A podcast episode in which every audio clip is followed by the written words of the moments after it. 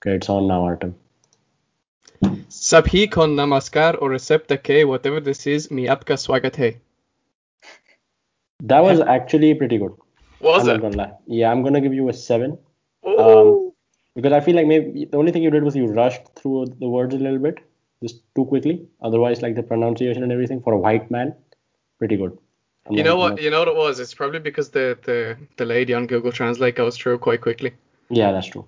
Um, but it, it it's also probably because you know English speakers I find are faster speakers than than Indians as well.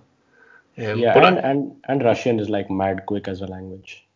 it is Russian it, it is. So. You know, I hope I hope Sartak, I hope you enjoyed that one. Mm. I'm, I'm sure he did. Uh, as you guys can hear, uh, Artem has already introduced the podcast. He basically said, Welcome uh, to another episode of the Whatever This Is podcast in Hindi.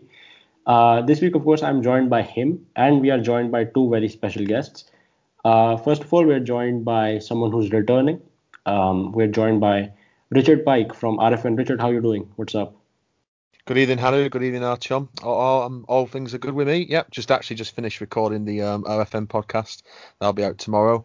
And um, yeah, looking forward to um, appearing back on the podcast. Thank you very much for inviting me back, back on again for a second time. Uh, it's our pleasure. And uh, yeah, Richard is Richard is on the run of podcasts, so you're gonna hear him, of course, listen to us, and then you can listen to him on RFN. Uh, it's always always fun having him on, always fun listening to, and of course, go and listen to the RFN podcast. Um, great podcast, friends of ours. Uh, and the other guest we have is another very very special guest. He's a, he's a debutant. He is, uh, in his own words, Russian football's ambassador to Italy. We have um, the the president of Lokomotiv Twitter. We have uh, Stefano Stefano Conforti, all the way from Stefano. Where are you right now, and, and what's up? Hi Uh, everyone. I'm right now on Lake Como. I have an, a home also in Milan, but right now I'm uh, on Lake Como, and that's it. Thank you, Anu and Artyom for for the invitation. I'm very glad to be here and in the on the best podcast about Russian football. Yes. Yes, uh, we're, we're, we're we're delighted to have you as well, Stefano. You're you're obviously a massive player on the the football Russian scene, uh, Russian football scene, I should say, on Twitter, and uh, you know we've been following your tweets for quite a long time, so it's great to have you on. Thank you very much. And as uh, in Italy we say, here we go. I don't say it, but Yeah, he's the said by Fabrizio Romano, which is very popular. I think it's more popular abroad than in Italy because in Italy the king is uh, uh, Gianluca Di Marzio and he used to work for for Gianluca Fabrizio. Yeah. Uh, Stefano is uh, his Twitter is on the screen right now. Uh, give him a follow if you haven't already. Uh, he has more followers than I think all of us combined at this point, like all three of us in the call right now. So he's give him a follow if you haven't. And his birthday is coming up as well in about 11 days, so that's pretty nice as well. Give his Telegram a follow. I don't know if you give follows on Telegram, but he has a really nice Telegram about Lokomotiv. It's in English, obviously.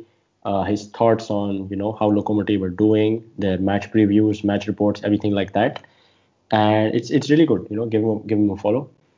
Uh, let's get started with football. We we have we have some things to discuss. It's uh, last week we discussed nothing about football. This week we're gonna it's gonna be a very heavy football based podcast. And uh, the Russian Premier League. Let's let's start with match day 17 of the RPL. Uh, Artem, did you watch any games? Do you remember any games?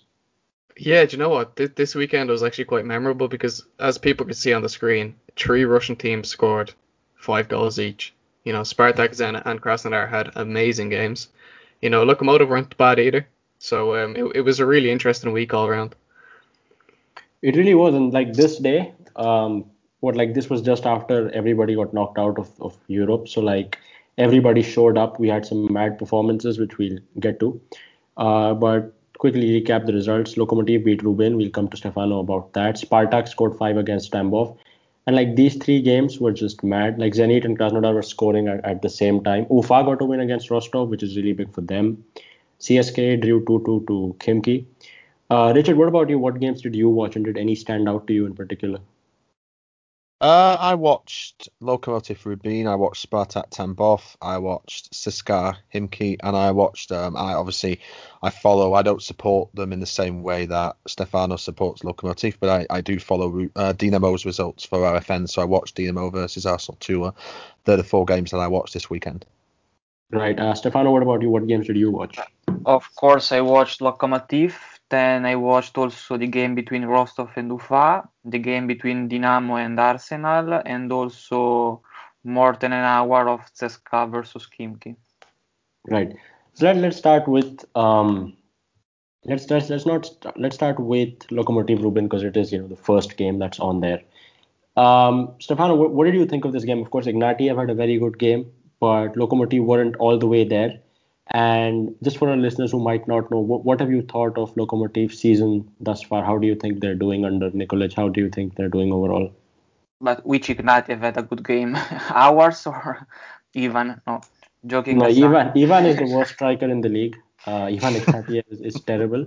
But Vladislav Ignatiev really had a really good game. He's 33 and he played like he's 23. So fair Yeah, enough. hon- honestly speaking, Lokomotiv played um, an average game because mm, we won mainly thanks to the mistakes made either by the the wrong Ignatiev, let's say that, and uh, Medvedev, because um, in general no one provided a solid performance, and uh, in the end, if there uh, there were the Despotovic and Dupin, Rubin could have uh, won the game without problems.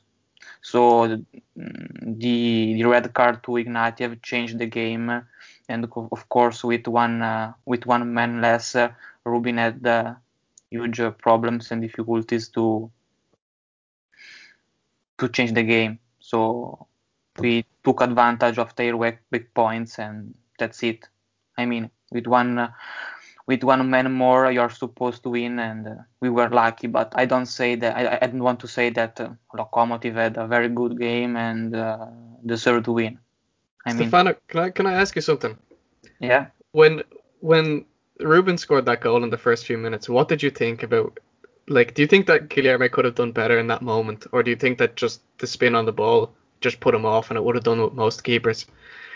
Well, I think that maybe Guilherme made a mistake, but honestly speaking, mm, when teams like Rubin play away against us and they score so early, I just think and feel that we are back to five or six years ago when we had huge problems both in the management and with head coaches because with Semin, mm, it was very hard for the other teams to come to Cherkizovo and to score in the first five minutes.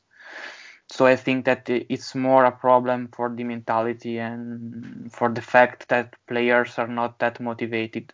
And they play very well in the Champions League, of course, because the Champions League is something else, and they need also to sell themselves maybe to our European teams if they watch uh, our games.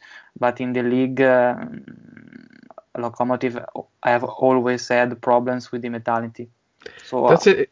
It's interesting that you say that actually because the the way the players that Lokomotiv have brought in have been players this this season like Kamano, players who have played in what you would probably consider better leagues than the Russian league. Do you think that they lose that hunger a little bit for wanting to win in, in the Russian league? Would you prefer to get more players like you know Lis- Lisakovich and, and those kind of players who are, who are hungry to to play for Lokomotiv and win in the in the RPL and not just the Champions League? Absolutely, yes, I totally agree with you. And regarding Kamano, I think that they choose Lokomotiv more for money and also Champions League football. But uh, I spoke with several Bordeaux fans uh, and they complained a lot about him. uh, and uh, if none of the European clubs, like I don't know, Sevilla or uh, Liverpool, which were linked to him, didn't decide to sign him in the end, uh, it's a huge signal because maybe either is something who will never turn into a top player or something that someone that will make the difference because he had really just one good season, one and a half good season in France. And uh, everyone is able to, to have one or also two seasons good. But you are a good player or a very good player if you, if you can keep the level for at least more than five years. So probably that's that. Yeah, And that is that true. I, I prefer a player like Lisakovich, which, like our Nikolic says, is a bandit. yeah. that he wants to to play for us, and of course he comes from Shakhtar Soligorsk, uh, which is a, I mean, maybe a big club in Belarus, but uh, Yeah. compared to Lokomotiv is is very very small. So of course he wants to prove himself. So I, I prefer some someone like him, which also costs less. I mean, I would Yeah. never pay six million for Kamano, and Lisakovich for one million. Okay, is a bet. If it works, it's okay. If it doesn't work, it's always okay. But uh, Yeah, that's true. Really. Just justice for Jaloliddinov as well. He came from Uzbekistan and he's barely played a game. I feel like he would be nice. He can't be worse than a few of the other players you have. But um, that's true actually. I think I think Lokomotiv. To I mean, your squad isn't great honestly, but I feel like Nikolic, Nikolic has done a really good job. We'll get to him in the uh, minute as well when you talk about the Champions League. Uh, but guys, did you know that Kamano actually has more goals against Russian clubs while he was at Bordeaux than he has in Russia? Because because he scored against Zenit in uh, while he was at Bordeaux, and since coming to Loco, he he doesn't have a single goal, a single assist. So that's that's a bit mad, honestly. been a Um, real been a real disappointment, hasn't he? It- It's Yeah, a he's shit- been- it's crazy how it's not worked out. I was really looking forward to seeing him play in, in the RPL, but honestly, yeah. I mean, even like surely you get like an assist. a just- record even not not ni- neither an assist or an, a goal. I mean, Yeah, It's a shame. exactly.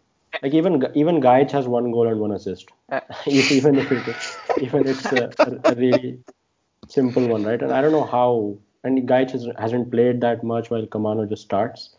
Uh, moving on to Ze- Artem, you're the Zenit fan. We are the Zenit fans, so we'll come to that in a second. But let, let's get to uh, Spartak in a second. Um, right, you know what? I'm gonna I'm not gonna talk about the game, but I'm gonna ask Richard. I'm gonna start with you, but I'm gonna ask this question to everybody. Richard, who do you who do you think is the better strike partnership between Ponce and Larsson and Dzyuba and Azmoun?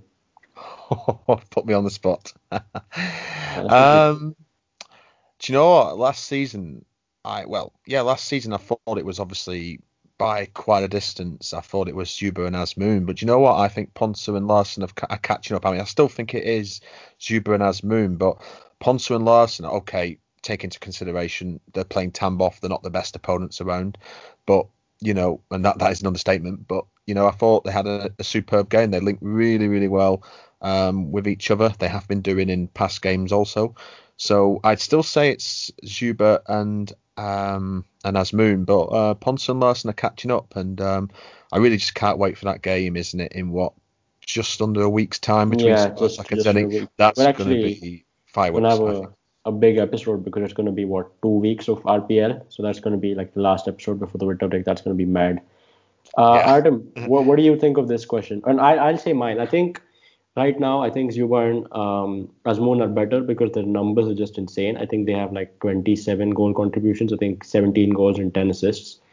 But uh, Dzyuba and Azmoun aren't as good in, in Europe, and it will depend if if Larsson and Ponce can do if they even stay at Spartak. If they can do better in Europe, then I'll go with them.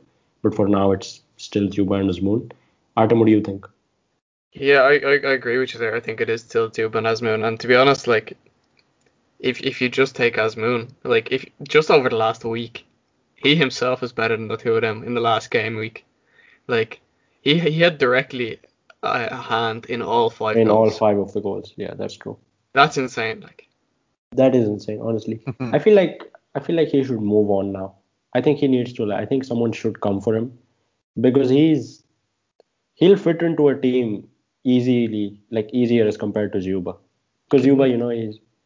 Do I don't? I don't think so. You know, and Think so? it's it's not to do with the style of play. I think Azmoun can play in a lot of different um you know formations, and he's probably a bit more versatile in that sense than Dzyuba is. But I just I think that Azmoun isn't the most look. People might criticize me for this, but I don't think he's the most mentally strong player. Like he doesn't take criticism the best, and I feel like if he didn't get on the right foot at a new club, it could all go downhill for him. I think he's fairly comfortable at Zenit. He he enjoys being there, and I, I, I just can't imagine that. Like, I, he definitely wouldn't leave Zenit to play for like a Premier League club that's not in the Champions League or in Europe. Yeah. Definitely not. But how many how many clubs above that level are going to come in from? You know what I mean? So that that's why I just I, I don't see him leaving. Honestly, I'm fine with that. I feel like if I mean, you know, he he did go a year without a goal at Rubin. That did happen. Uh, like almost like what, 356 days or something like that without a goal. So he has that was almost two years ago at this point, but still it is it is worrying just having that on you. Uh, but Zenit absolutely demolished Ural. Uh, the last time they played at home, they won 7-1. This time they won 5-1. Uh, Azmoun three goals, uh, won a penalty, assisted another goal, and Douglas Santos Artem, by the way, what a player. I am a massive fan. He is him. unbelievable. He's Massive just fan. he's so underrated. He scores goals. He creates everything from left back. He's just six and a half million for him was a great bit of business. Uh, but Stefano, what do you think of our question? Who do you think is better between Dzyuba and Azmoun and uh, Ponce, Ponce and Larsson? Well, I think that on paper, Dzyuba and Azmoun are better, but probably at the moment I would go for Ponce and Larsson because they are very in form. And something that I was thinking when Artyom was speaking is that I agree that Azmoun is a very, very good striker, but uh, if we analyze Zenit in the last three years, uh, and especially in Europe, I mean, mm, they didn't make a difference that that much. So due to the limits on foreign players, uh, probably you have to make decisions, and probably mm, Azmoun and also Driussi, which are the third striker, probably I will I will sell them and go for some someone else because uh, mm, if you if you score an hat trick in the Russian league, it's uh, it's good, it's okay. I mean, you're good, but uh, is in Europe that you, you really have to, to prove yourself. And I feel that Dzyuba and Azmoun, especially in the last year, they they failed. So probably they need need uh, something else probably. And all probably That's true. most- It's probably the most underrated player in the league because he can play almost everywhere in the in the field, uh, center back, uh, left back, uh, in, as a midfielder, as a Midfielder, exactly, as, as, Yeah. as a winger, and uh, he keeps the same level and and the same performance in every position, and it makes it very very very very strong. And when I, I was watching a game of Zenit, I don't remember who was commenting the game, but uh, he told that uh, Douglas was second in the list of uh, of Wish for Zenit in that position. The first was uh, Renan Lodi, the yeah, he went to Atletico. Uh-huh. and uh, That's luckily, I think I would like to say that in the end they, they choose Douglas because yeah, Renan is is very good, but Douglas uh, lets you do such an universalism that uh, it's very important. Yeah, there's slightly different types of players as well, and I think he suits Douglas suits Zenit really well. Uh, but just to quickly get off the RPL, Krasnodar smashed uh, Rotor. Ari got his first goals in like since March or something. Uh, Victor Claesson scored a brace. Shapi got a goal. Shapi somehow has played 100 games already for Krasnodar, uh, which is slightly mad. To That's insane. Like, Yeah, how can how can you be 20 Wow. and play 100 games in professional football already? That's mad. Uh, Rostov lost to Ufa. Um, Richard, did you discuss Karpin on the RFN podcast? no, no, we didn't touch on Karpin. We touched on Ufa though, and um, quite impressive how they've um, got two wins, back-to-back wins No, I mean, we re- we were really fearful for them. Um, Yeah, they were we really struggling. You know, the, the departure of Gazizov in the summer, I think, really flattened them. But um, you know, to get Seemed two good be. wins under the belt there, you know, I think now, yeah, it's um, hopefully turning round for them, and it puts Tambov in the relegation zone, which is very nice. So. That is very nice. That is true. And Ufa, Ufa, like two, just a week ago, we were really afraid. I thought they were not going to get out, but they're already up to 14th. And Artem, you know what? This makes me scared about our bet as well. Krasnodar bet. I feel like you might be getting back into it. Of course, I'm getting back into it. We- We do this. Like, th- Uh, there's only you- five points in it now. You were You know, ready. you- To, you were you were ready to pay me last week, and now you're saying there's only five points in it. Look, you know, exaggerated emotions in the heat of the moment and all that kind of stuff. But like, I, I, I, honestly, I think that your shout of Akhmat getting into Europe is sounding more ridiculous by the day. Akhmat are ahead of Krasnodar, so I- yeah, I for, yeah, but they were way ahead of them a couple of weeks ago. It's fine. It- every every team has a rough patch. It's fine. Um, this final game, Artem, your your prediction about uh, or your joke about Khimki being the Russian AC Milan actually turned out to be real. Uh, they've they've won they've won like four out of their past five games. They're unbeaten in like a month. They've they got points of like a, a ton of huge clubs. By the way, guys, we are recording as the CSK Dinamo Zagreb game is going on. It's a dead rubber game. No one really cares about it, but we will uh, give you some of some updates on it. So stay tuned for that. But that's it for the RPL. Some big games this week. can we just mention that What? clearly whoever runs the, the RPL Google page listens to this podcast because for a couple All of the weeks clubs have now, logos. exactly for a couple of weeks now we've been clowning on the fact that Khimki didn't have the right logo, Tambov had their own logo, and you know like a couple of weeks later, all of a sudden all the clubs have the right logos. That's not a coincidence. That's not a coincidence. Uh, but some big, big games in the RPL: Zenit, Dinamo, Krasnodar, Lokomotiv, Akhmat, Rostov. Some good games, and then yeah, some really good games for us to cover. Yeah, and ne- Uh, next week is midweek as well. That their last game. That's before the- crazy. You know why this is mad? Because our pod will like be right after the week is over. I mean, Maybe no one, overall, no one cares, but like, I, I, I think we're gonna have to wait until the whole game week's over to record it. To be honest. no, we're not. Tambov for a Ural, just last Yeah. game before the winter break. Good God. Jesus Christ. And watch, like, it, watch it before four. I don't think Tambo have ever scored four in their lives, so I don't think that's going to happen. Um, speaking of the winter break, the winter break has started in the FNL. I just remembered that, so I'll just put it out there. Uh, now this is this is interesting, Artem. This is interesting, right? And because this will get us directly into our Champions League topic.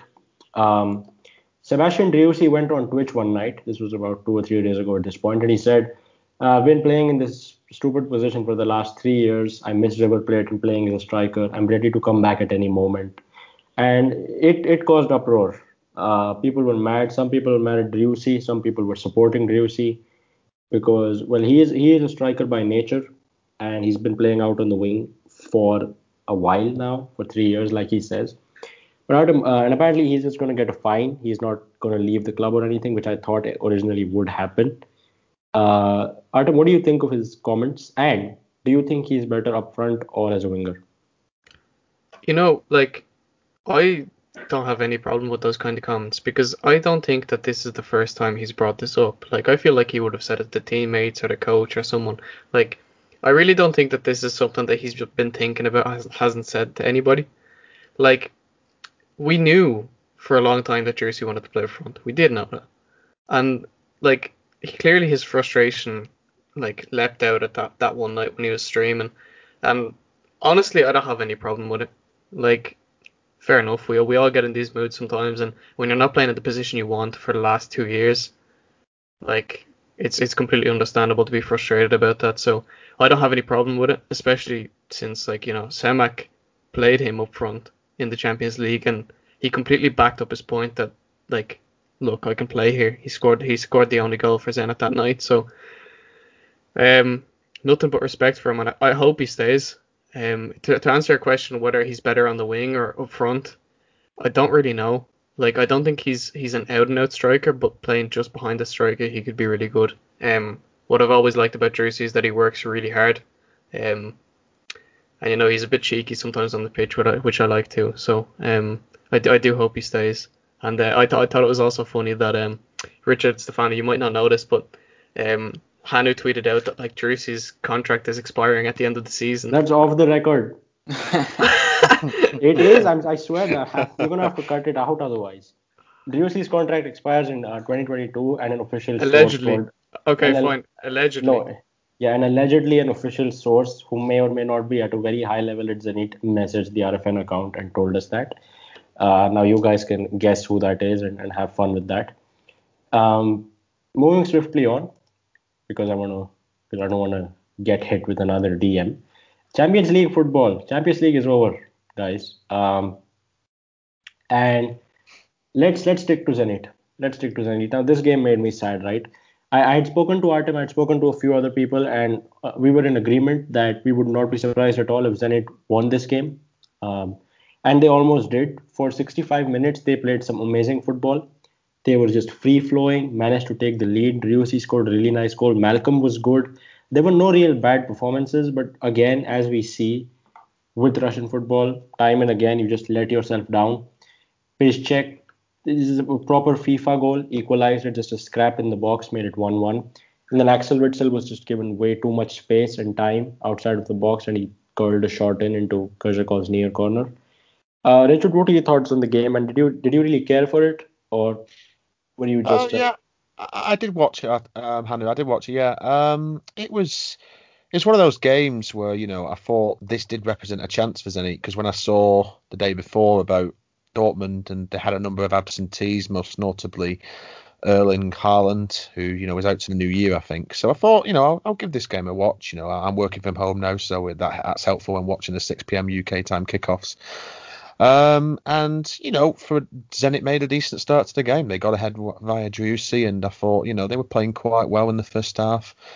And then again in that second half, it, it, it was almost a Michael. It was almost, um, you know, a reverse of the first game against Bruges. I thought in the first half against Bruges at home in the in the first match day, they were too conservative, and then they suddenly started, you know, waking up in the second half, pushing forward a bit more, doing what they should have done, getting on the front foot, doing what they should have done in the first half. And this was kind of the opposite. They did really well at the start in the first half of this game, and then second half, I felt they really could have gone when they were one 0 up for a, a goal, a second goal a bit earlier. You know, just to, then that could have really put Dortmund under pressure, and they could have got the win. But but what's frustrating again about Zenit is individual mistakes cost them this. You know, it's um, I mean, yeah, okay, you could argue Semak probably and Zenit probably should have pushed up furthermore in the second half, got that second goal, but to try and you know hopefully kill the game. But well, individual mistakes again, like Kerzhakov not holding that ball, just pushing it out to Piszczek, who um, who slotted home. And then I know, you know, I know it was a, a hero's return and a hero's welcome back to Axel Witsel, you know, but um, you don't want to admire him that much. Um, Zenit defenders and midfielders, there were six of them, and they didn't close him down. It's it was just unbelievable. You know, I know he's been a great, he was a great player for Zenit and deserves respect, but not that much respect, guys. You know, you've got to get to him, you've got to close him down.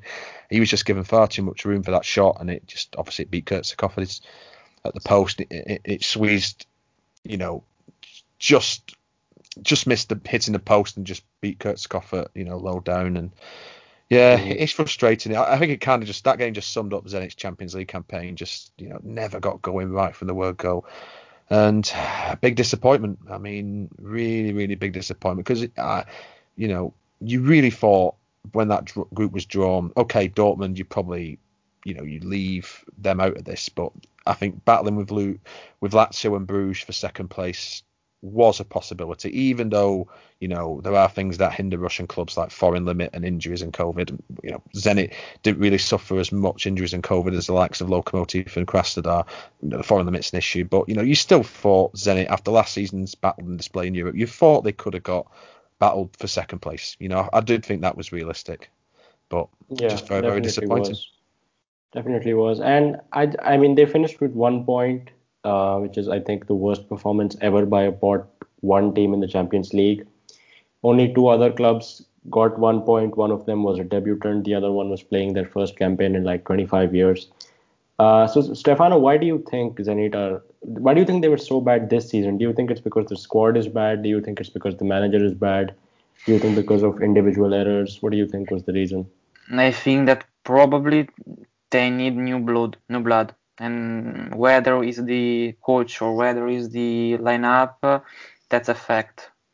Semak Yeah, that's provi- true. pro- pro- provided to be a, a good coach, but in the European arena, mm, he hasn't lived up to expectations. So probably mm, I would consider to, to to another coach because the team, of course, has some weak points, but uh, I think that is enough to beat uh, Club Bruges and to qualify at least for the Europa League. Then, of course, against Dortmund and Lazio, it's uh, something else. But what has disappointed me more is the fact that um, Zenit have played very, very, very disappointing in all the five games because against Dortmund in the last one they were actually good, but it doesn't surprise me because they didn't have nothing to lose and uh, it's like that. I mean, Russian people, I think that uh, they have such an attitude because I've been following uh, Russian football for almost 10 years and uh, I've seen a lot of games like Zenit against Dortmund, and uh, I mean, you you don't have to start working uh, just when your boss comes inside and, and watch at your PC, but you have to work uh, every game and every minute. I mean, I like that analogy. Yeah, because Yeah. it seems that Zenit in the last game of the group when they can do anything. Oh, really? So let's get let's let's play some good football. And it, it doesn't work like that. Uh, You don't achieve anything if you you have such an attitude. Yeah, I think you're 100% right. I, I said this to Hannah as well last week that like it doesn't look it never looked throughout this group stage that Zenit would ever get through. Like there was no game where I we watched maybe maybe this Dortmund game, but like we were already out at that point. Yeah. There was no game where you watched Zenit and thought, "Oh my god, like this is some really good football. We could really win this game. Like we're in control." It's always, "Oh no, oh no, oh no." Sums it up perfectly. Yeah, it so really was, it- and I think they need a big window. It Really, they, really- they they absolutely need a big window, and um, it'll be interesting to see who who they target. Obviously, you know, a couple of foreigners may may have to leave. Um, I really want us to I, I want to see us get a goalkeeper. It's one of the things I want to see. Um, but I, I, don't- I don't know what else. Like I don't know if the manager has to change. I don't know what what else has to change. Um, Semak should go on some kind of co- coaching courses or like play FM with Zenit and just try loads of stuff out or something. I don't know. Well, I don't know. Does he though? Because every single Zenit game was lost because of individual error and players being idiotic. I'm not sure that's true. I think I think for to, to an extent, yeah, individual errors do that, but like the tactics lend themselves to opening these errors. Like that, like I feel like uh. we we talked about this like so a lot of times before, where like Semak has like one tactic, and it doesn't matter who you're playing. If you're playing Ural or Rotor or you're playing Borussia Dortmund, it's the same tactic, and it's like like yeah, you have to be a little bit adaptable. Like you- Yeah, That's true. I mean, I I guess so. with Artyom. Yeah, I, I guess so, but I mean, I felt like Zenit was really good against Dortmund. Like the tactics were different. They weren't like Malcom and, and the wingers were actually playing like wingers and not just trying to support Dzyuba. S- I oh, mean, but, yeah, but Dzyuba, it's but because like, Dzyuba wasn't playing. That's the that's yeah, the only difference in this exactly, tactic. I, I, I was thinking the same because Zenit is Dzyuba centric. I mean, Yeah. if you if, if you manage to stop Dzyuba, you almost uh, stop more than half of the potential of Zenit. Yeah, And Semak has just one tactic. Exactly. Give the, ball- give the ball But, I to mean, he did well for 65 minutes already. make an If it, assist or a goal. if it wasn't for stupid goalkeeping from Kerzhakov, and if it wasn't for like, there's nothing he can do about that because they played really, really well for however much. I don't know. I mean, he's not the greatest tactically. We know that, but I feel like this Champions League campaign was. he's not lost. great tactically is a bit of an understatement. Like No, I I, I, think I think there's so many things you can do with that Zenit team. Like there's so many different like half of the players in that team can play at about five positions. Like there's That's- so many different You things know that what? you can try out. That's that's also another thing which I wonder a lot is if you remember like the first one and a half season of Semak, he tried a load of different stuff. He played like three at the back formations, played five at the back, played like four three three. He did a lot of stuff and he just stopped tinkering since it's just always four four two with Kuziaev playing his left wing, which is very annoying. And it's just things like that. So I don't know. I feel like Do you know what, guys? I think that's a good point because I thought when he signed Wendel, I thought he was going to go to a 4 3 1 2 and probably you, know, you can keep your Dzyuba and Azmoun up front, but also maybe have Malcom in a completely free role behind and then free in midfield, you know, with Wendel pushing forward, added a bit of creativity, possibly some goals. You know, yeah, I think I think I definitely think Artem has a point. I think the problem with Semak is he, he does tend to just stick and, Stef- and Stefano too. I think he does tend to stick to just one formation. I think that has badly let him down in Europe and sometimes game management a bit questionable as well. You know, when he was 1 0 up against Lazio in was it game day three? Now Lazio had been suffering from injuries and COVID then, and I felt that, you know, would it have been a good idea when Lazio brought on Cataldi and Pereira? I think Semak should have reacted then. He should have brought on Wendel. He was far, far too late in bringing Wendel on. And uh, you know that's a good thing you mentioned. His substitutes are so weird. Zenit were chasing the game, and he brought. I mean, that's a really good point to be fair. He brought on Krugovoy and Karavayev in the 80th minute. When there's Mostovoy on the bench, there's Zhirkov who can still play on the bench. There's Shamkin, who I guess is better than Karavayev. Mostovoy. If you want to, Mostovoy obviously is there, and I mean, I don't know. I feel like Zenit a lot, 50% of it was lost due to just how bad the players were in, in small situations, and 50% maybe the tactics. But Do you- Artem, Do, do you think on. that maybe during the winter break, Semak needs to think about like Dzyuba's role in the team? Like we talked about it there. Stefano mentioned that once you like cut Dzyuba out of the game, you pretty much cut Zenit out of the game. Do you think that maybe like given his form, the the the Zenit team should focus more on being as moon centric because he can do a lot of different things. Like he's good in the air. He scored a header there the other day. You know, he's a good I mean- finisher. He can make runs in behind defenders. Like there's a lot of different ways you can play with him on the pitch, and it's like okay, they can cut out one way, but he still has a lot in his arsenal that can, you know, that I can think change I the mean game. I Yeah, feel that's like a good point. that's a good. I feel like I think Dzyuba is still a very good player, and his form says that his his record and his, his output is still mad, even if it is like penalties and stuff. It's it's still pretty good. But I feel like as he gets older, you have to reach a point where you start considering that. You start considering some of the things that you, you should he should re- reduce his dependency on Dzyuba. I think that's for sure. Like he should have two or three Yeah. proper systems. Don't cut Dzyuba out, but don't rely on him to be your main man all the time and just be completely toothless without him. Exactly. So- and it, it, to be honest, it could work that way where, you know, like sometimes Dzyuba is like, you know, Dzyuba's huge. Like he's so difficult to mark. So like sometimes you'd need two players to mark. And if two players are marking him, that means there's another player free somewhere else.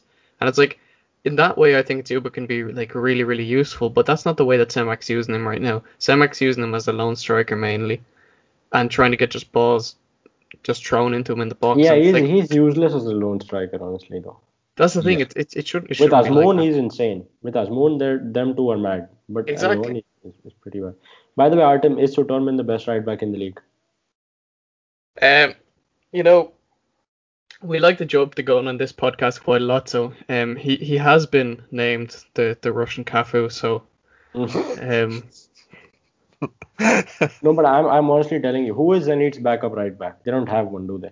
no, they don't have a backup right back. So Sutormin can compete for the starting spot. He's been that good over the past however many games he's played at right back. He yeah, is- I mean, he, the, I'll the tell you what. I'll tell you what, Hanu. I'll tell you what, Hanu. Um, he could uh, take inspiration from Lucas Vasquez, who's been brilliant. He is. Lucas Vasquez. Yeah, he is Lucas. Because Lucas Vasquez, they're very similar. Because Lucas Vasquez gets memed a lot at Real Madrid. Yes. He gets memed a lot because he, you know, he's people just say he's not a Real Madrid standard player, and that's true because he he does act like a bit of a, a dumb player at times. But in the big games, and he always he's, he's a very reliable player and a player who always wants to play. He gives us 100%. No one can dispute that. No. so no. Sutormin Sutormin has done the same thing. He's like Vasquez isn't useful up front. We have five players better than him, maybe But here, six. Hanu, here's the question for you, and here's the question to everyone: Has Sutormin really justified his transfer fee? Was what, all two euros. He has, I think. So, Hey, yeah. hey, he, he costs almost as much as a, a used iPhone 10. he has. I mean, much better value than Kamano for sure. Or Bruno Fuchs, by the way, who still exists. Bruno Fuchs exists. He's a eight and a eight and a half million for 12 minutes of football. He's, Uh, he, you know, he's better value than Wendel as well. You know, we, we have to hit it close to home as well. Like Kumar's not been doing too well. Kumar. He hasn't. I mean, he was good honestly against Dortmund for like the five minutes he played. But like, I mean, what can you say? But no, I, I really do think Sutormin has a future at right back. He should stay there. He's far more useful as right back than he is up front. He can. His crosses are great. His assists are pretty good.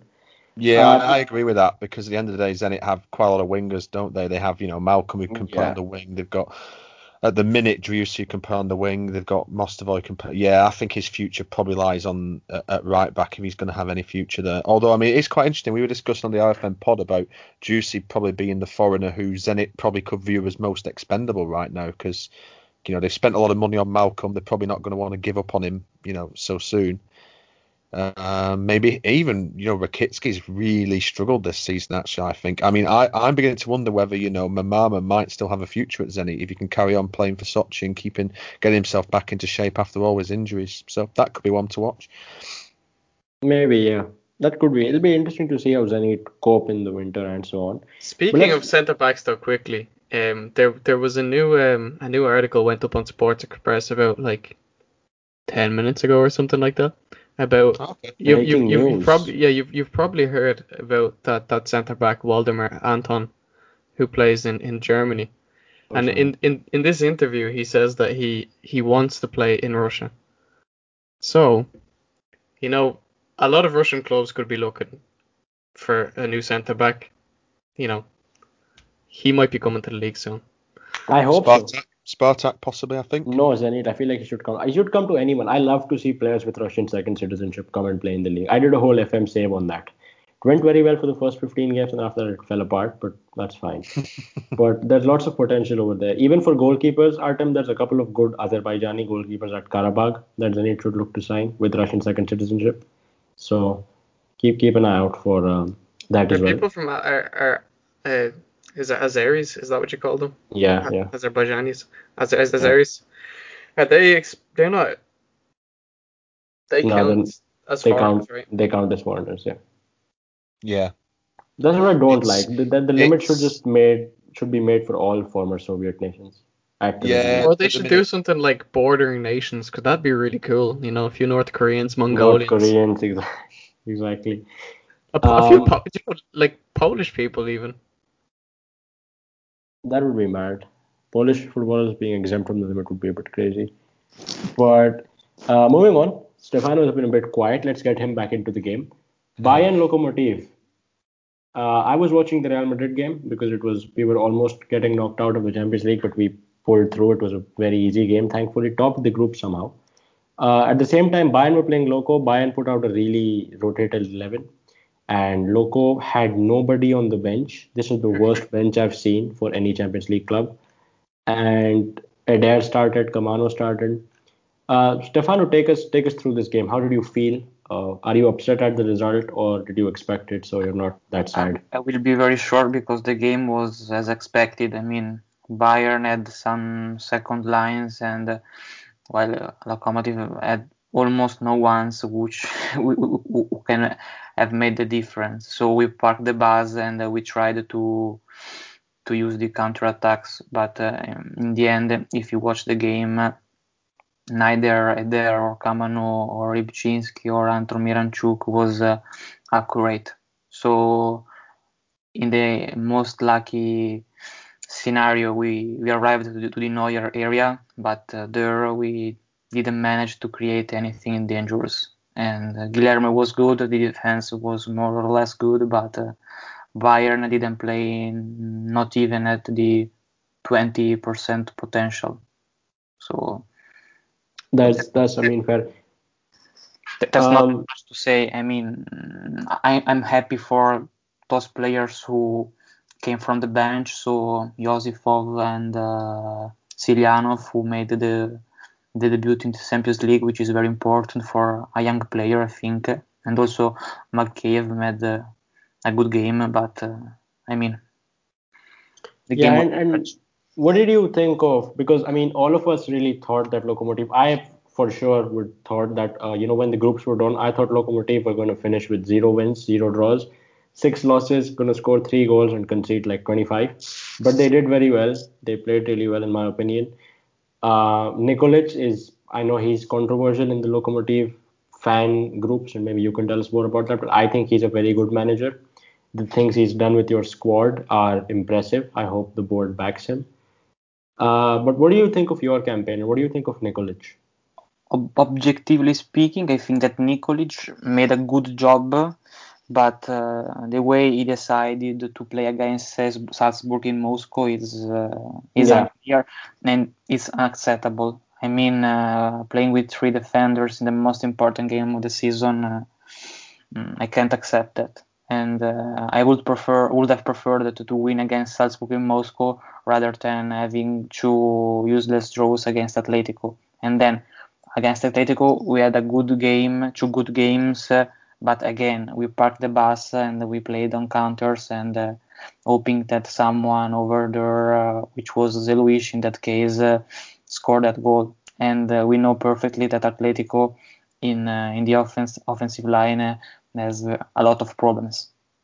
So That if you true. play if you play very very compact and you- don't give them space, uh, I mean they are not known for being a, a go- hmm Yeah.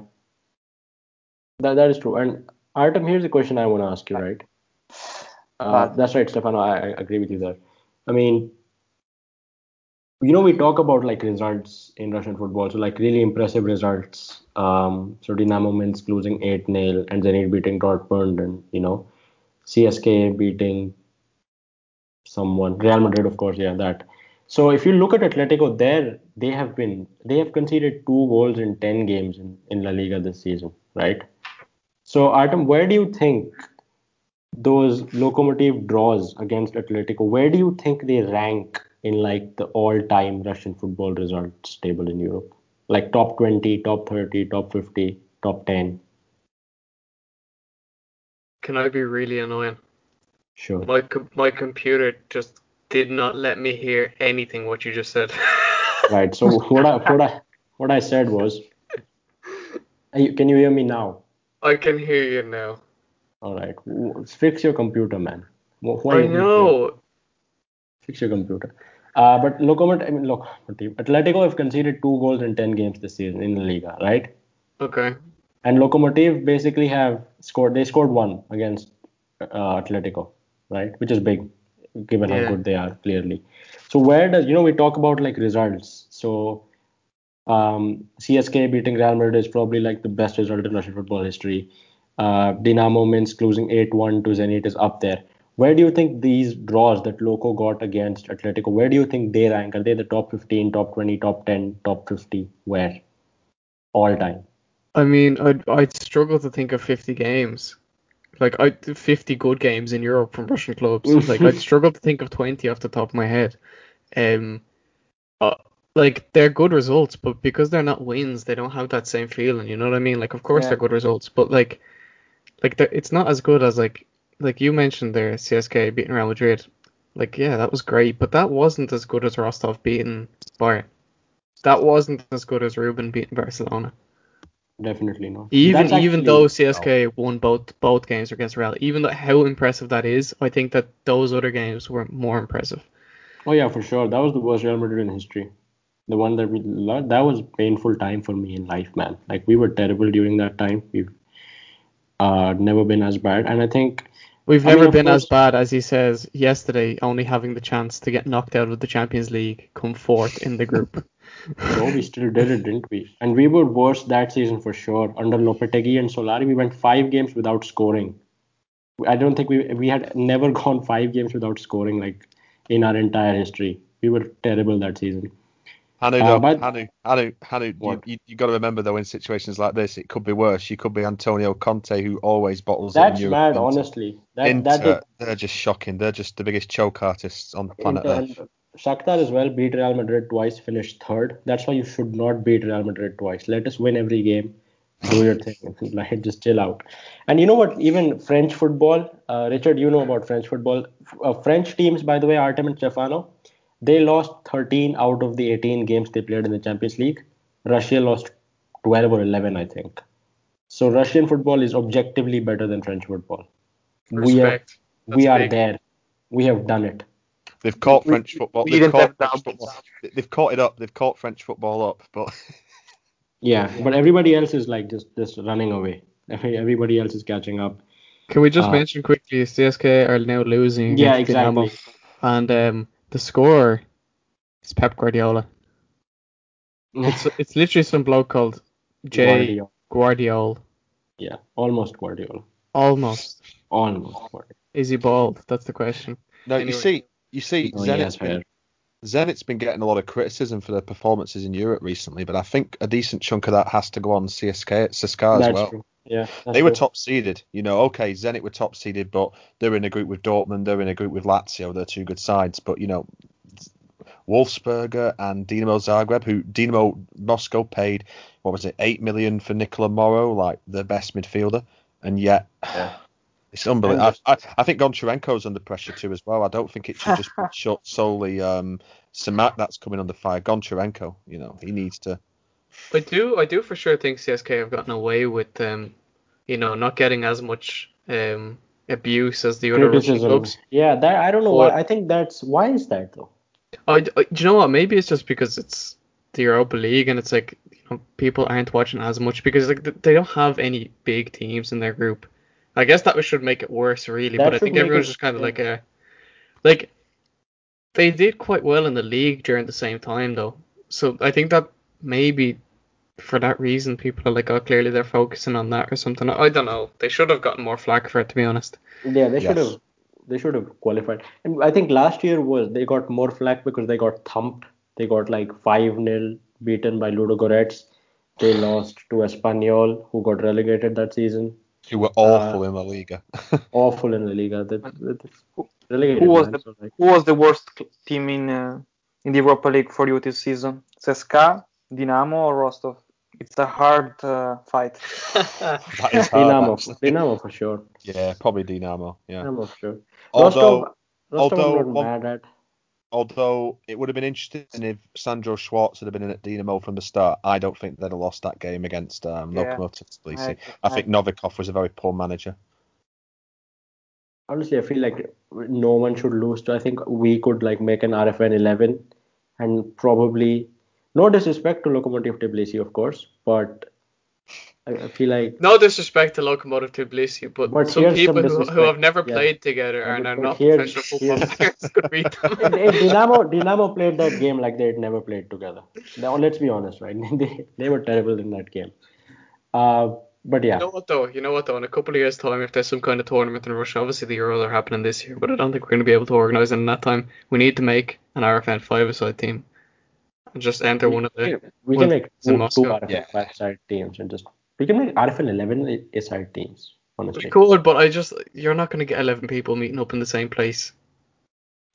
Richard, what what uh, are you a goalkeeper? Are you a defender? What, what's your preferred position on the football pitch? Preferred position's goalkeeper. So All right, so we have a goalkeeper. That's big because usually you you don't find a goalkeeper. You just have to like toss a coin or something, or just pay a guy to play. Stefano, what's your uh, where do you play? Winger. Winger. Artem's Artem's a winger as well, I think. Uh, well, I've- I played I played everywhere in my time, you know, in my long football career. Um, but that that that's interesting, Stefano, because I, I like, I've, I, is it a thing in Italy where like everyone wants to be a defender? No, totally. Not at all. Oh, No one how the wants to hell be is the best defender. defenders then? Because we have a defensive culture. I mean, mm, even when you are young and the head coaches teaches you more how to defend rather than how to offense. It's like that, probably. That's interesting. That's interesting for us. Honestly, It's you literally know what? just not everybody's playing attack. We don't have was- any defense today. Sorry. I was trying to think where I would want to play, but honestly, it's just been so long since I like played a football game that I would just play anywhere. I'd be happy to You know be what?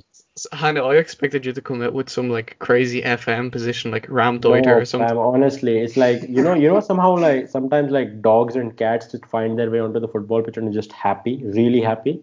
Yeah. Like that's how I'd feel because in India it's impossible to play. Like there's no grounds unless you're playing paying a lot of money. There's like you can't go to like a, a proper academy or something. It's not like there's mad five-a-side pitches just sprinkled across the city. Mm. And, And I, I wonder, I wonder why India are never doing well in international football. India, don't get me. This is a four-hour podcast if I get started about Indian football. But uh, let's we'll get Sarthak on and talk about that one day as well. Okay, actually, we need to ask both our guests today. We've been asking. This is a, a str- stupidly strange question, but we've been asking it for the last three weeks in a row. So, when do you think the first Indian is going to play in the RPL? How are they gonna know that? I don't know that, and I still took a guess. Um, it's difficult because I, I think we, me and Hannah, we were having this debate on uh, we we on a on the RFN chat, weren't we? We were saying that how there's two different leagues in India, isn't there? There's the um Yeah, there's that's the I League and the Indian Super League, isn't there? Yes. So So difficult question to answer. It's it's you know the level is lower. You know, obviously to, to play in a league like the Premier League or or Serie A or La Liga, you'd have to be of a really high level. Um, the level in Russia is, is lower, so maybe it might happen. It might happen, you know, more sooner than what what you know might one might think initially. But Do you think in the next question. ten years? That's that's pretty much what the question I'm asking. The next ten years or no? Because I think Hanu said no, and I said no. I in the never. next ten years.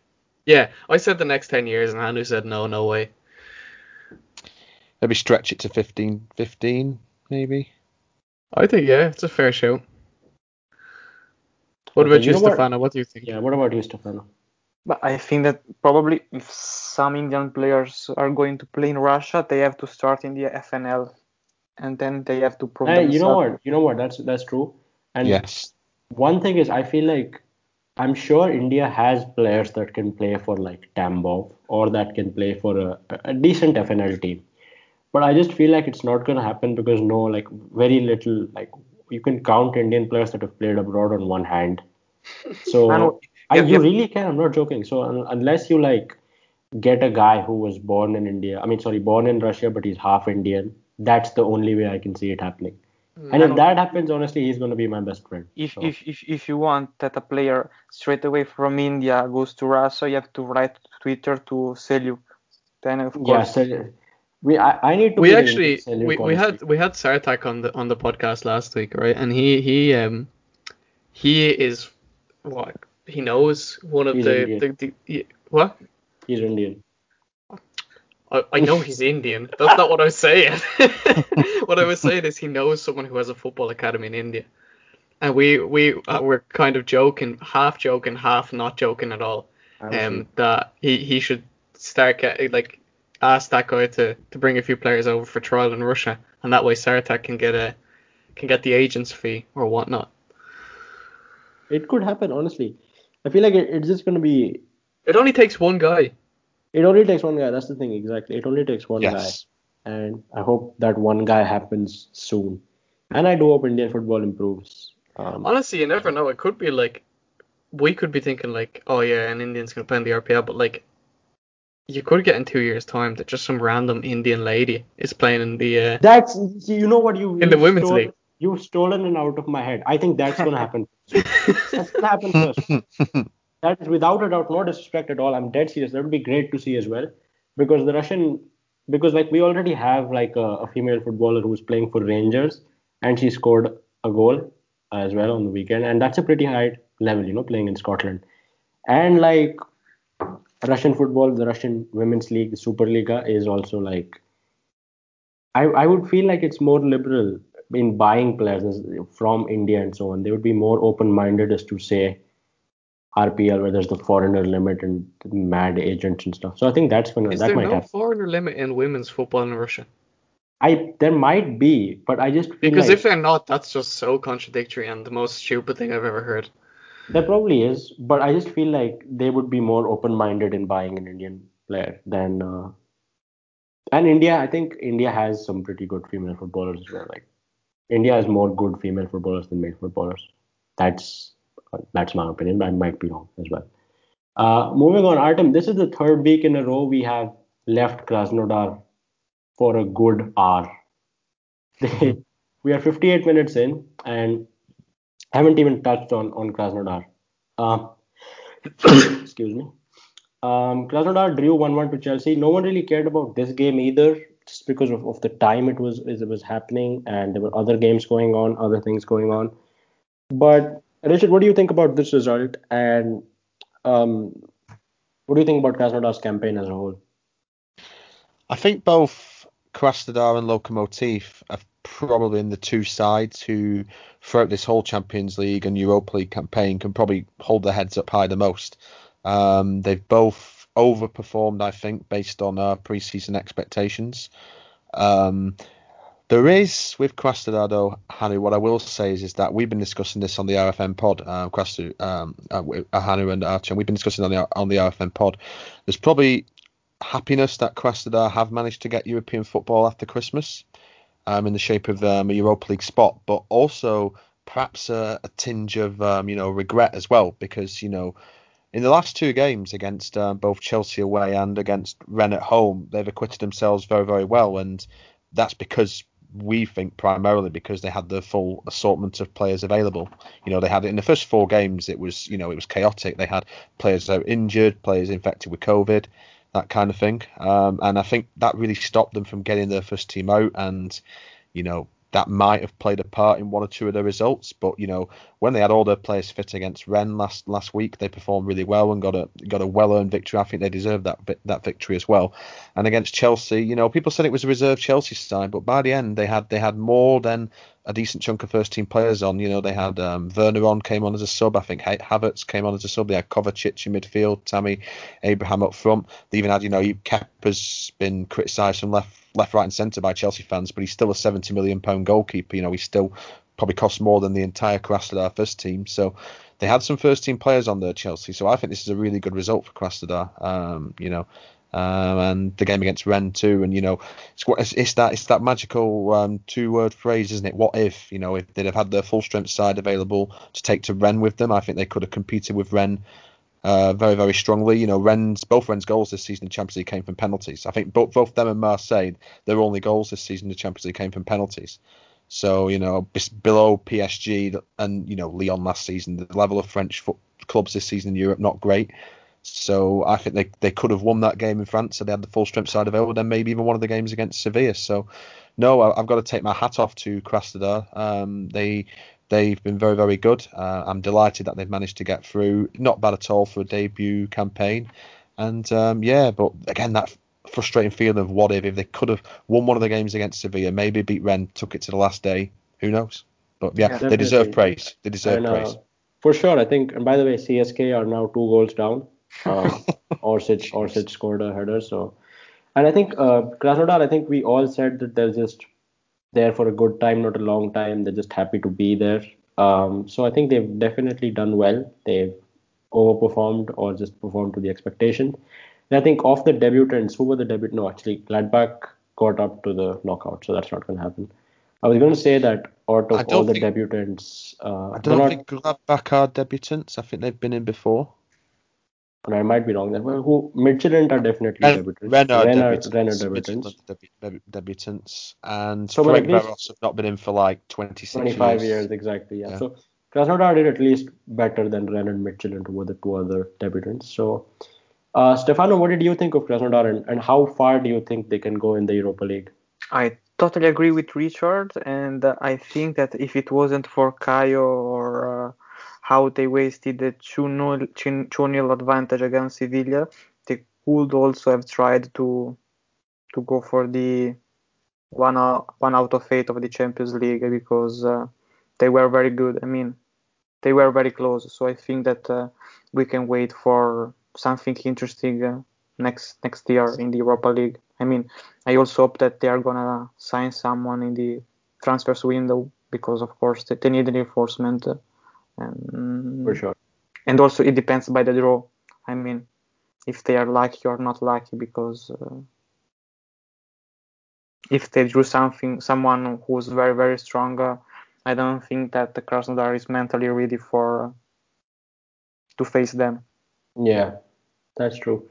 Artem i, I want a quick prediction. Where, how far do you think krasnodar are going europa league uh you know what? i'm gonna say they're gonna go on a could run. I think they're like based on absolutely nothing. I'm gonna guess that they're uh, they're gonna get some nice draws and they'll get to the quarterfinal.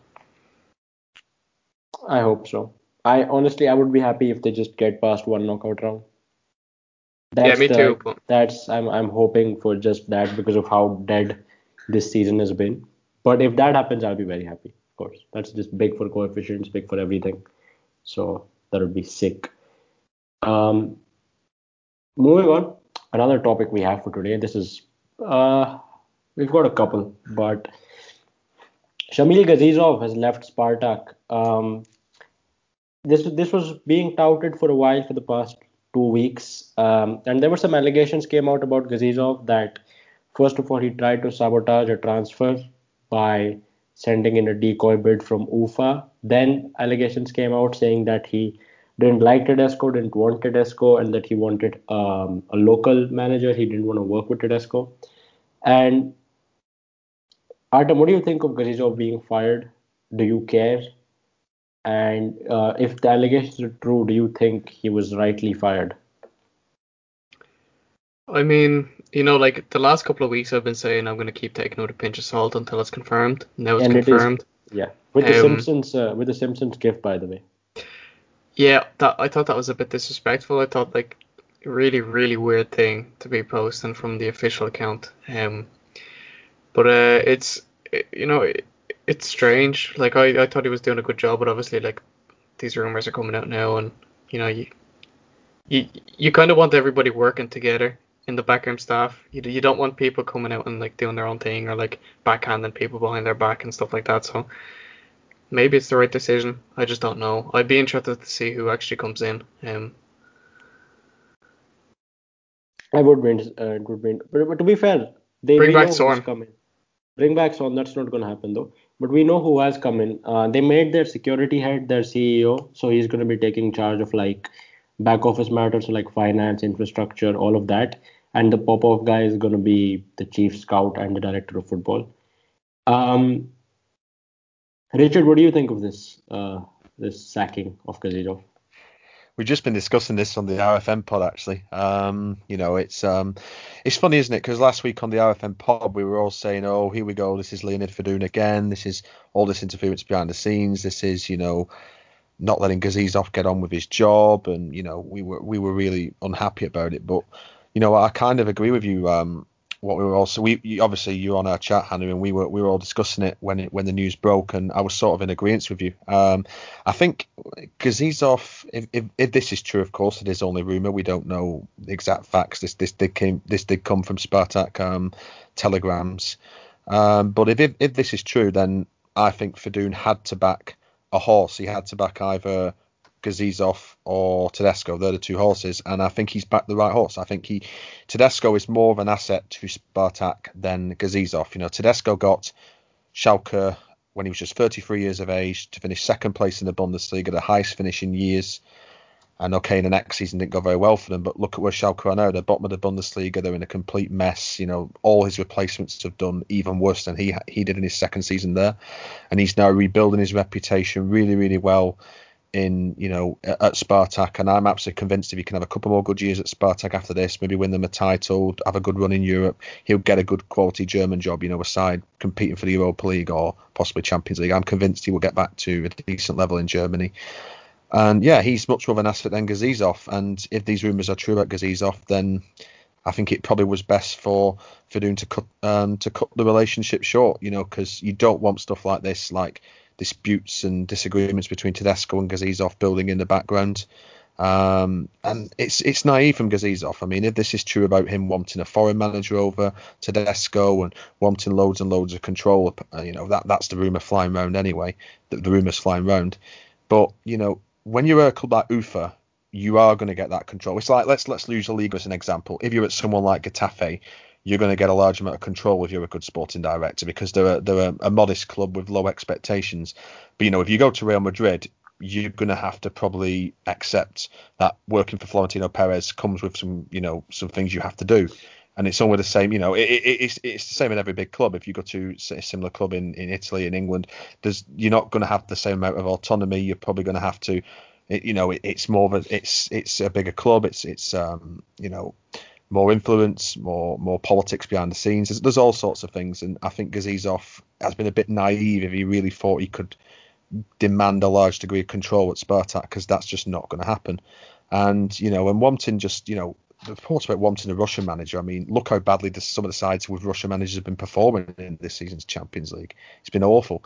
You know, you've got to give a young, promising coach like Tedesco. You've got to try to work with him.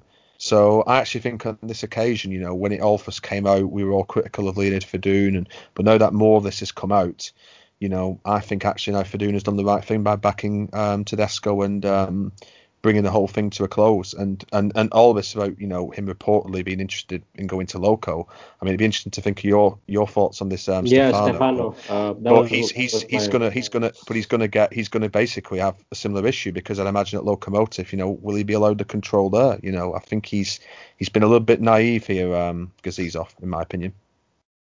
Yeah, Stefano, coming to you, uh, what do you think of Gazizov possibly joining Lokomotiv over uh, Kiknadze, who I know you hate and everyone hates? Um, I don't know What do to think? say because it seems that Spartak and Lokomotiv are playing against each other to prove uh, who has the wrong management. So I don't know if if Gazizov can come to Lokomotiv together with Kik- Kiknadze, but if Kiknadze um, is sacked or uh, moves out the club, I think it, it will be a great option because uh, he's a very clever specialist and uh, personally I don't think that uh, he, he, was fired from Fedun because uh, he was trying to to sack Tedesco. Probably he said something wrong at, at, the, at the wrong person. It works like that, I think, in the club and also especially with with Fedun.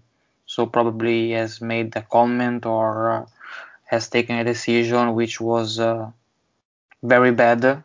But uh, it's okay to make mistakes, and Fedun um, didn't decide to to keep on the, the collaboration. And if he comes to Lokomotiv, for me, it, it will be a great news. I think maybe Gazizov together with Evzeev, and uh, it would be a nice couple to to see.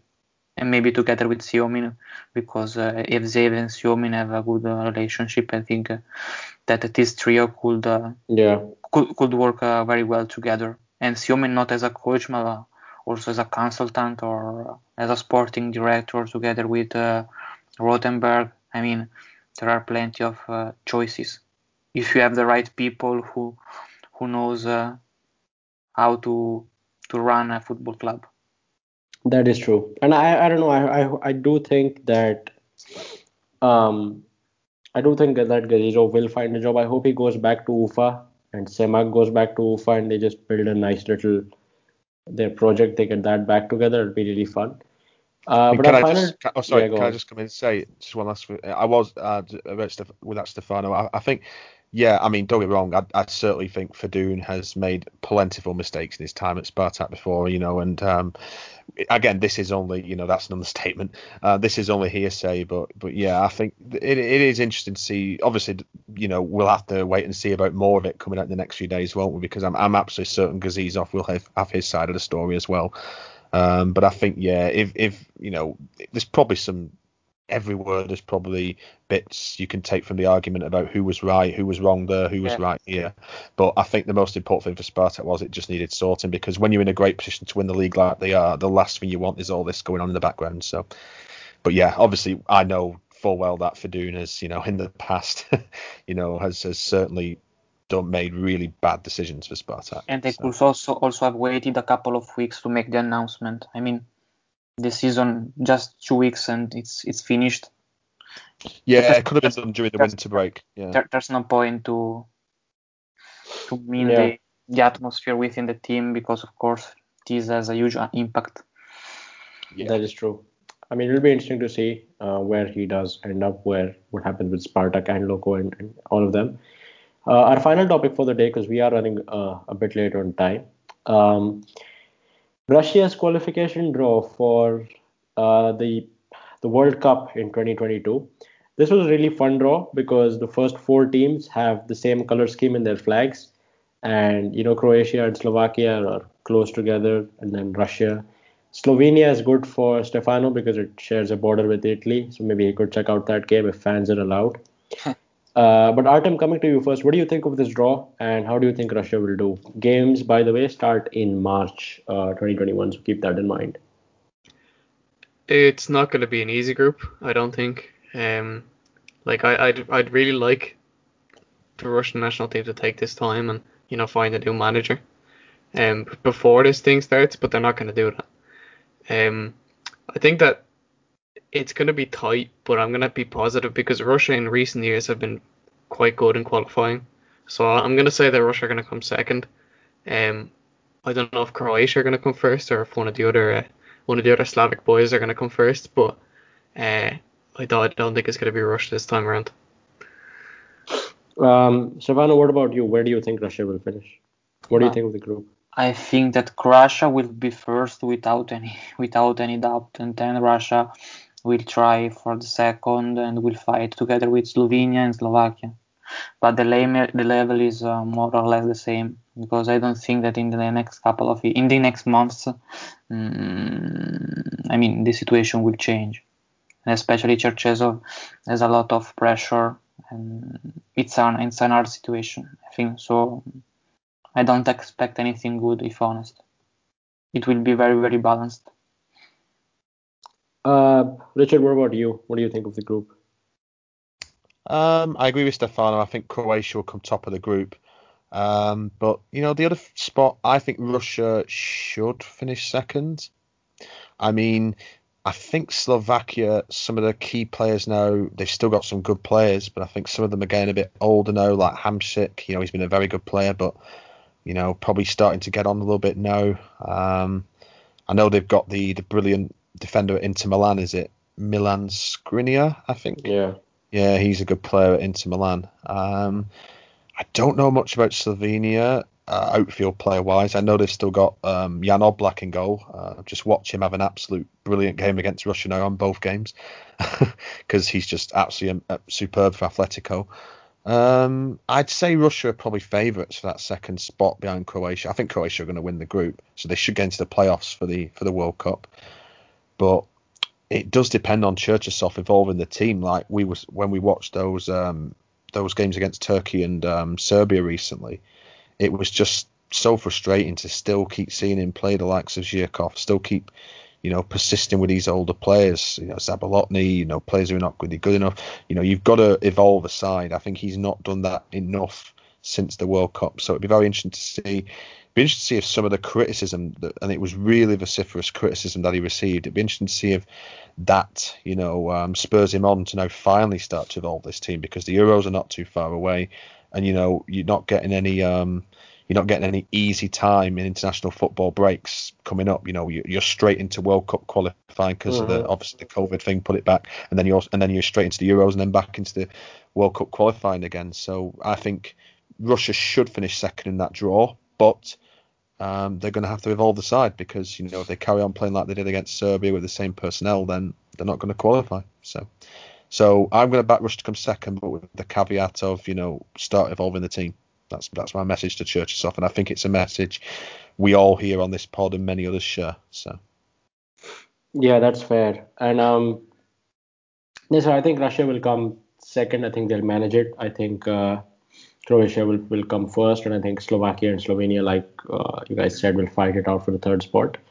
Uh, but I think that brings us to the end of this episode. Um, we had fun. We had fun, of course. It was it was great uh, having you guys on, Richard and Stefano. Artem, pleasure as always, obviously.